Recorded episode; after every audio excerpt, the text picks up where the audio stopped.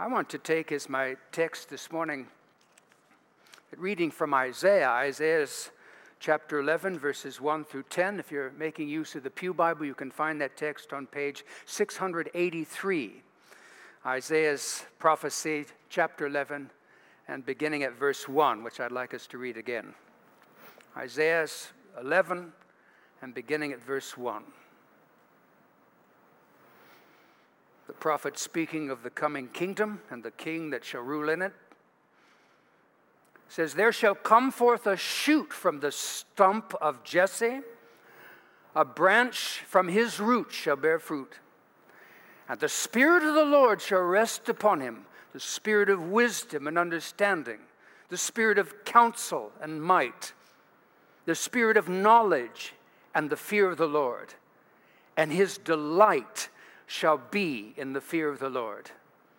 And he shall not judge by what his eyes see or decide disputes by what his ears hear, but with righteousness he shall judge the poor and decide with equity for the meek of the earth. And he shall strike the earth with the rod of his mouth, and with the breath of his lips shall he kill the wicked. Righteousness shall be the belt of his waist, and faithfulness the belt of his loins. The wolf shall dwell with the lamb, and the leopard shall lie down with the young goat, and the calf and the lion and the fatted calf together, and a little child shall lead them. The cow and the bear shall graze, their young shall lie down together, and the lion shall eat straw like the ox. The nursing child shall play over the hole of the cobra, and the weaned child shall put his hand on the adder's den, and they shall not hurt or destroy in all my holy mountain. For the earth shall be full of the knowledge of the Lord as the seas cover this, as the waters cover the sea. And in that day, the root of Jesse shall stand as a signal for the people and of him shall the nations inquire, and his resting place shall be glorious. This morning, I want to talk about the coming kingdom. The coming kingdom. Indeed, this is a central theme within the season of Advent, in which the name of the season itself indicates such. Indeed, the word Advent from the Latin adventus means coming, meaning the coming of the Lord. And so this morning I want to talk about the coming kingdom as we look at our text in Isaiah 11. In fact, next week we'll also again be considering the subject of the coming kingdom when we look at Isaiah 35 as our text. And so today is, if you like, uh, the coming of the kingdom part one. And next week we will consider the coming of the kingdom part two. But this morning, the first thing I want us to notice is that the coming kingdom will come with the coming of its king. The coming kingdom will come with the coming of its king. Indeed, you can't have a kingdom without a king, and so the coming kingdom will come with the coming of its king, which king we have described for us by the prophet in verses 1 through 3. Indeed, notice again this description. And there shall come forth a shoot from the stump of Jesse and a branch from his roots shall bear fruit. And the Spirit of the Lord shall rest upon him the Spirit of wisdom and understanding, the Spirit of counsel and might, the Spirit of knowledge and the fear of the Lord. And his delight shall be in the fear of the Lord. And so Isaiah says that the coming king will be a descendant of the family of King David. Indeed, uh, Isaiah describes him here as a shoot that's coming up out of the stump of Jesse, a fruitful branch shooting out of the roots of Jesse. Well, Jesse is David's father. In fact, you see that in a great description in First, uh, first uh, uh, Samuel chapter 16. David was the youngest of Jesse's uh, eight sons. And there in Samuel, 1 Samuel 16, you have the anointing of David. You remember the story, you know, God sent Samuel uh, to Jesse's house to, to to anoint the next king, and, and Samuel had to go through all of the brothers, all the first seven brothers, and uh, said to Jesse, God hasn't chosen any of these. Do you have any other sons? And he said, Well, we have one son, the youngest. He's out keeping the sheep. Well, we're not going to sit down until you go get him. And so they brought David, and David was anointed king. But, and so, all throughout the Old Testament, as here, the coming king or the Messiah, the anointed one, the Messiah in the Old Testament, or the Christos, the Christ in the New Testament, the coming king, the Messiah, is always described as coming from the family of David. In fact, in this same uh, prophecy in Isaiah chapter 9, perhaps a passage that's more familiar to us than the one that we are really actually taking in its entirety today. Isaiah's 9, verses 6 and 7, which we will rehearse again on Christmas. But this is what we read not a shoot, but described as a child. For to us a child is born, and to us a son is given, and the government shall be upon his shoulder, and the increase of his government, and the peace of it there shall be no end. And on the throne of David and over his kingdom, to establish it and to uphold with justice and with righteousness from this time forth and forevermore. And of course, we know this coming king to be our Lord and Savior Jesus Christ as he's described in just the same way in the New Testament. In fact, I told you last week or a week or so ago, I can't remember, um, Arnold Fruchtenbaum, who is a Jewish Christian uh, leader in the church, and as I was hearing him tell his testimony as how he became a Christian, he, he's from uh, uh Brooklyn uh, and from a Hasidic family, and he knew a Christian person and this person was uh, trying to tell him about, well, you know, the most Jewish thing you could do is to become a Christian. You know, Jesus is a, is a Jew, you know. Um, and um, so, in the process of all of that, uh, this friend of his gave him a New Testament to read. He said, Well, why don't you read it and find out for yourself?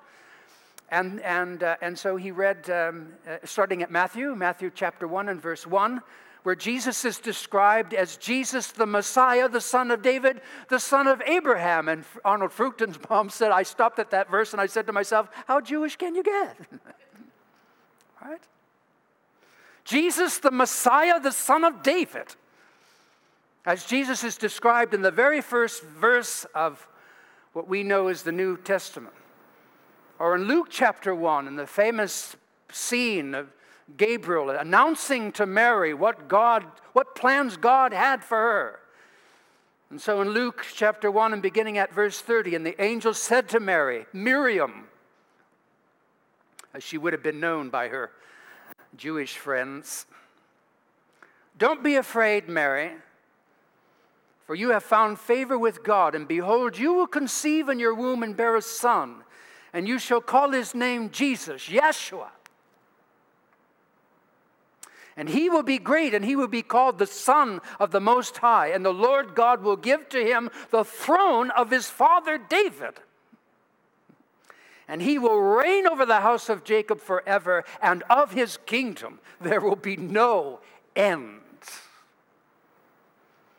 You remember Jesus said to the Pharisees, You search the scriptures because you believe that in them you find, you find eternal life, and it's the scriptures that speak of me. and here's an example of it. And so the coming kingdom will be Jesus, the Son of God. And Isaiah says that the, that the, that the coming king will be full of the Spirit. In fact, he says that the, that the Spirit of the Lord will rest upon him. In fact, you remember Jesus uh, preaching in his, uh, the synagogue in his own hometown in Nazareth said that. The Spirit of the Lord is upon me. And then he went through that passage uh, from Isaiah and he said, And these words are being fulfilled in your midst through me. Or in the baptism of Jesus, the same thing. The Spirit of the Lord shall rest upon him. We read in Matthew chapter 3, verse 16. And when Jesus was baptized, immediately he, he went up out from the water, and behold, the heavens were opened, and he saw the Spirit of God descending like a dove and coming to rest upon him. and so Isaiah says that, that, the, that, the, that the king of the coming kingdom, the Spirit of God, will rest upon him. And then he describes the Spirit in these various different ways. This Spirit that will rest upon the coming King. He's, the Spirit is described as a spirit of wisdom and understanding, if, if you like, a, a spirit of intellectual prowess. And the spirit of counsel and power, or if you like, the, the, the spirit that gives ability for planning and the power for carrying out those plans. In fact, our God and Jesus Christ is not only willing, He is able to do what He says He will do. And the spirit of knowledge and the fear of the Lord, that is, knowledge of God's will and a happy commitment to it. Indeed, as Isaiah says here in our text in verse 3, that the coming king will be a king who delights in the fear of the Lord. He loves doing what God says to do. It's not a burden, it's a privilege and a delight. In fact, um, Jesus speaking and his words recorded in John chapter 8 and verse 29 said, I do always those things that please the Father. and so the coming kingdom will come with the coming of its king, whom we know to be Jesus, the Messiah. Jesus Christ Himself. And then Isaiah says that the coming kingdom will be a kingdom of justice I think I mentioned this maybe last week or the week before. You know, I just I, I watch the TV and I just see injustices and coming from all directions, and the brokenness of society, and broken because it's in our hands. In fact, think about that. The, the, our leaders, our kings, our presidents, and senators, and judges, and congressmen and congresswomen. And, uh, you, you, know, we tend to think, you know, just about like, like we're the only country in the world. There are all kinds of countries in the world, and they all have governmental systems. Some of them persecute people like you openly.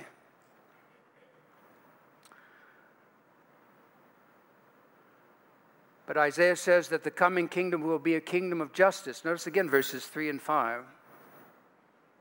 His delight shall be in the fear of the Lord, that's the coming king, and he shall not judge by what, he, what his eyes see or decide disputes merely on what his ears hear, but with righteousness he shall judge the poor or give justice and judge for them and decide with equity for the meek of the earth. And he shall strike the earth with the rod of his mouth, and with the breath of his lips he shall kill the wicked. And righteousness shall be a, the, the belt of his waist, and the righteousness and, and faithfulness the belt of his loins. It's an interesting picture. With like, what does that mean? Well, in ancient times, they, they wore loose garments, and everything was held in place by the belt or the sash around the center. And what he's saying here, and this is like behaviors or personal characteristics described in terms of, of, of clothing as garments. And that uh, around the center, and in fact, you weren't prepared to go to work until you put your clothes on and wrap something around the center, otherwise, everything that you were wearing would get in your way. But he's wrapped about at the center and prepared with righteousness and faithfulness, meaning that he's trustworthy, that you can trust him. Think of that a king, a politician you can trust. I'm not going to say any more. And so the coming kingdom will be a kingdom of justice. And there will be justice for those who previously have been denied justice.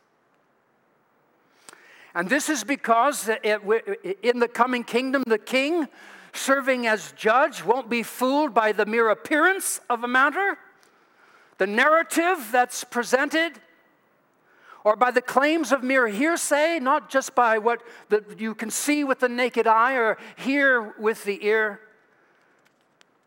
Rather, we're told that the, in the coming kingdom, the kingdom, the king as judge will see through to the truth in every matter and just judge justly. And so in the kingdom, the kingdom, the king as judge will provide justice to the poor and to the meek, as it's described here. That is, to those who are often powerless to defend themselves, to those who are susceptible to abuse and injustice and the exploitation of those more powerful than them. And so, in the coming kingdom, there will be justice for those who previously had been denied justice. And then Isaiah says, and in the con- coming kingdom, the, the wicked will be judged, and the, and the judgment that they will suffer will be right and good and just. As someone has written, God's judgment isn't just about punishing what is wrong, it's about justice. It's about making things right. Indeed, in the absence of judgment, injustice prevails, and wrong is left unanswered. And there isn't anything good or just or loving about that. And so Isaiah says that the king is judge. When he comes, he will strike the earth with the rod of his mouth and destroy the wicked with the breath of his lips, the rod of his mouth. It's a metaphor. The breath of his lips, in other words, just by speaking, just by his words.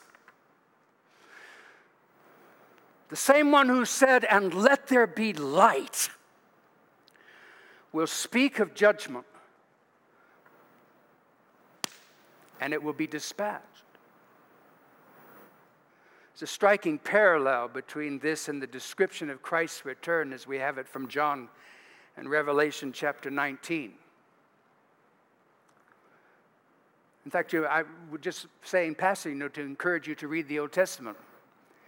It's the foundation upon which the New Testament is written. but in Revelation 19 and beginning at verse 11, we read this striking description of Christ's return. Verse 11, and, and John says, And then I saw heaven opened, and behold, a white horse. And the one who is sitting on it is called Faithful and True. What's the name of that guy? Faithful and True.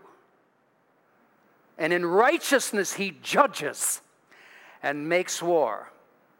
His eyes are like a flame of fire, and on his head are many diadems, many crowns.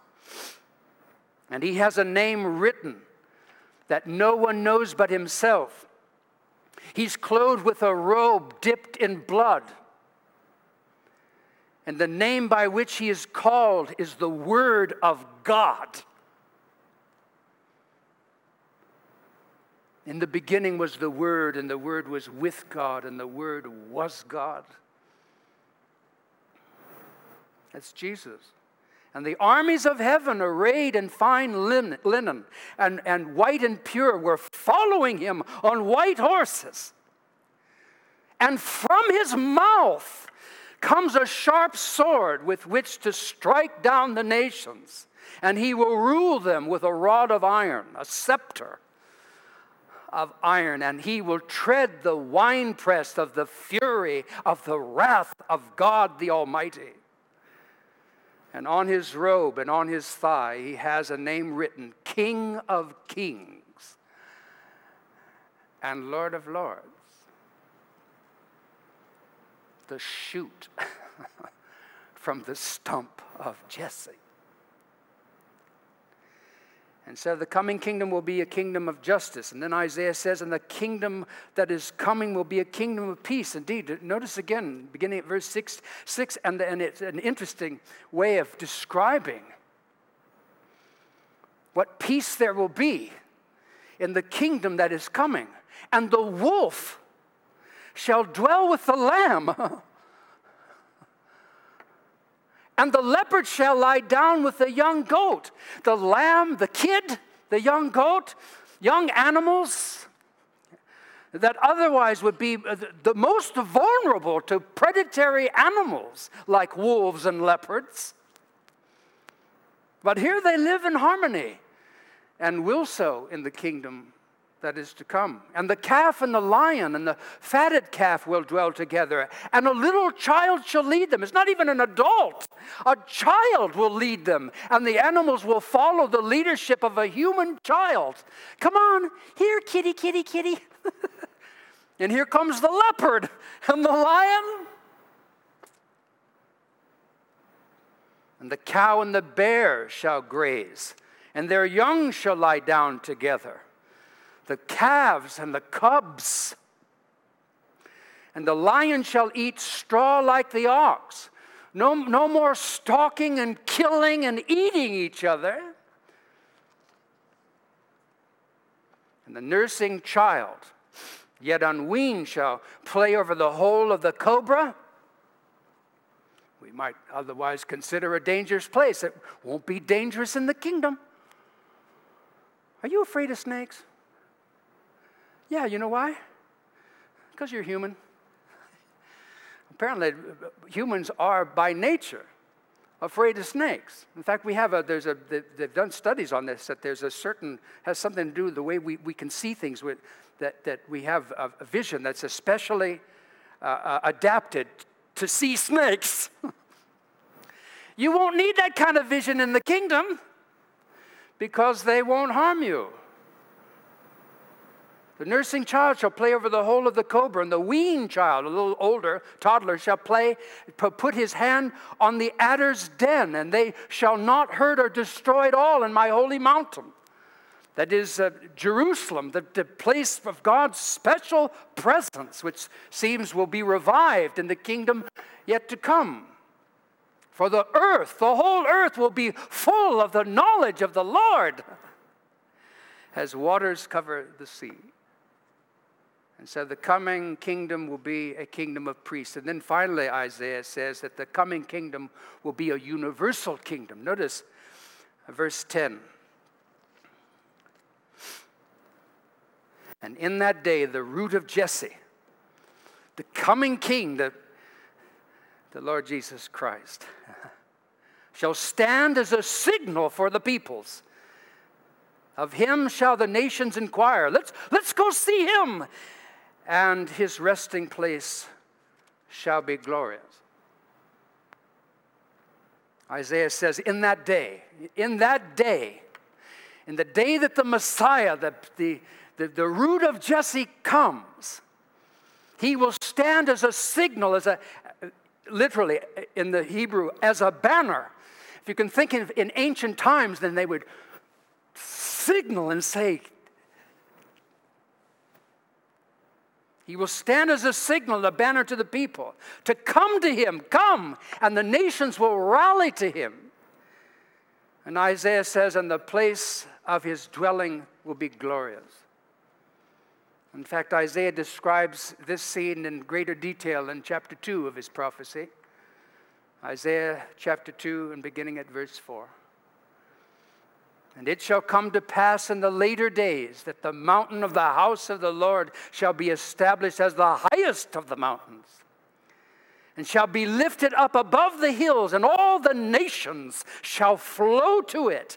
And many people shall come and say, Come, let us go to the mountain of the Lord, to the house of the God of Jacob, that he may teach us his ways, and that we may walk in his paths. For out of Zion shall go forth the law and the word of the Lord from Jerusalem. And he, the king, shall judge between the nations, and he shall decide disputes for many people. And they shall, this is beautiful, They shall beat their swords into plowshares and their spears into pruning hooks. And nation will not lift up sword against nation, neither shall they learn war any more. And that's what the coming kingdom will be like. Amen. Amen. Lord, and we would pray that you'd make it make us worthy worthy of it through Christ our Lord, who saves us by his grace and who calls us to himself. Come, come, I want you to be part of this. In fact, until it comes, I want you to be a citizen of my kingdom, even as you're waiting for it to come. Lord, may we be respondent to that call. And that we wouldn't just think perhaps great thoughts about what's yet to come, but be so fascinated by it that we would be truly desirous of it and be willing to do anything that it might be ours. We pray in Jesus' name. Amen.